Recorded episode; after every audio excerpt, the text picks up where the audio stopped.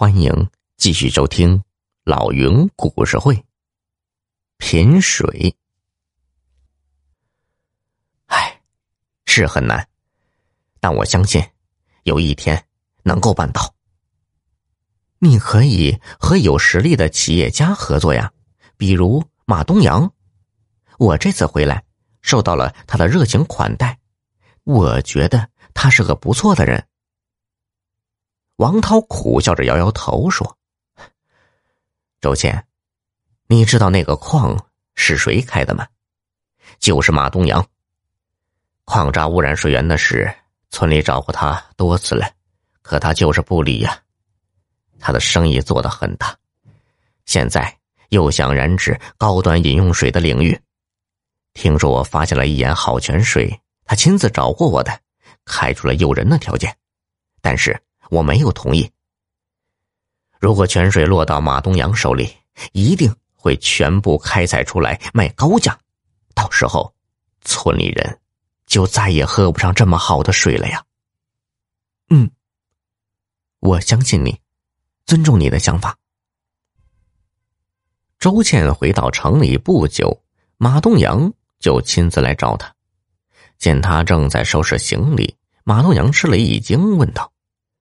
周倩小姐，这么快就要走了？品水师大赛就要开始了，你不参加了吗？啊，这次下乡没有找到好水，我准备放弃这次大赛了。马东阳呢是哈哈一笑，哈哈，原来是这样啊！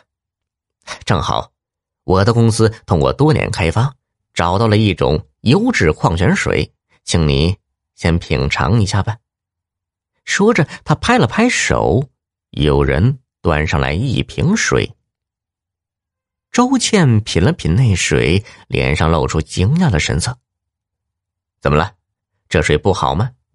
呃，不，这是我尝过的最好的水。那好，周倩小姐，如果你能在品水师大赛上把这种水推广出去。我将用你的名字来命名它，我们强强联手，一定能成功。国际品水师大赛如期开幕，周建凭着超凡的品水技能，一路过关斩将，进入了决赛。大赛的最后一关是推荐一款新的饮用水。周倩向评委们推荐了马东阳提供的那瓶水。他在介绍中说：“这是一款来自中国的矿泉水，它的口感、酸碱性、对人体有益的微量元素含量都恰到好处。”评委们品尝后，对这种矿泉水做出了很高的评价。在热烈的掌声中，周倩获得了。品水师大赛的冠军。但领奖时，他出人意料的说：“其实，我并不是这款水的发现者。这款水的真正发现者名叫王涛，他没有经过任何专业训练，却有着非同凡响的品水天赋。为了给水源受到污染的乡亲们寻找饮用水，他在荒山野岭找了几年。他愿意。”同有诚意、有信用的饮用水企业合作开发这种水，但是有一个前提，必须保证村民有足够的饮用水，并能分享到开发的好处。从领奖台上下来，周倩被马东阳拦住了。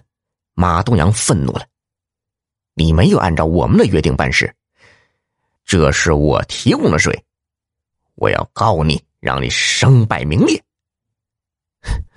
马总，这水真的是贵企业开发的吗？那天我一尝就知道，这是王涛发现的那眼泉水。我想，你一定让人跟踪我们了吧？还有，我去水吧也是你精心安排的吧？你真是煞费苦心呐！可惜。我今天当着这么多媒体公布了水源的真正发现者，你的阴谋再也不能得逞了。马东阳悻悻的走了。周倩打电话向王涛解释：“对不起，我没有信守我们的君子协定。”啊，没关系，我已经知道马东阳派人跟踪我们的事了。就在刚才呀，已经有几家知名企业联系我，要共同开发饮用水，地方政府也和我取得了联系，他们也很支持。村里人有好水喝了，我不知道该怎么谢你呢。那么，我们再来一次君子协定吧。希望下次我回国的时候，你能请我喝你开发的饮用水，可以吗？一言为定。小耳朵们，本集已播讲完毕，别忘了动动小手点赞哦。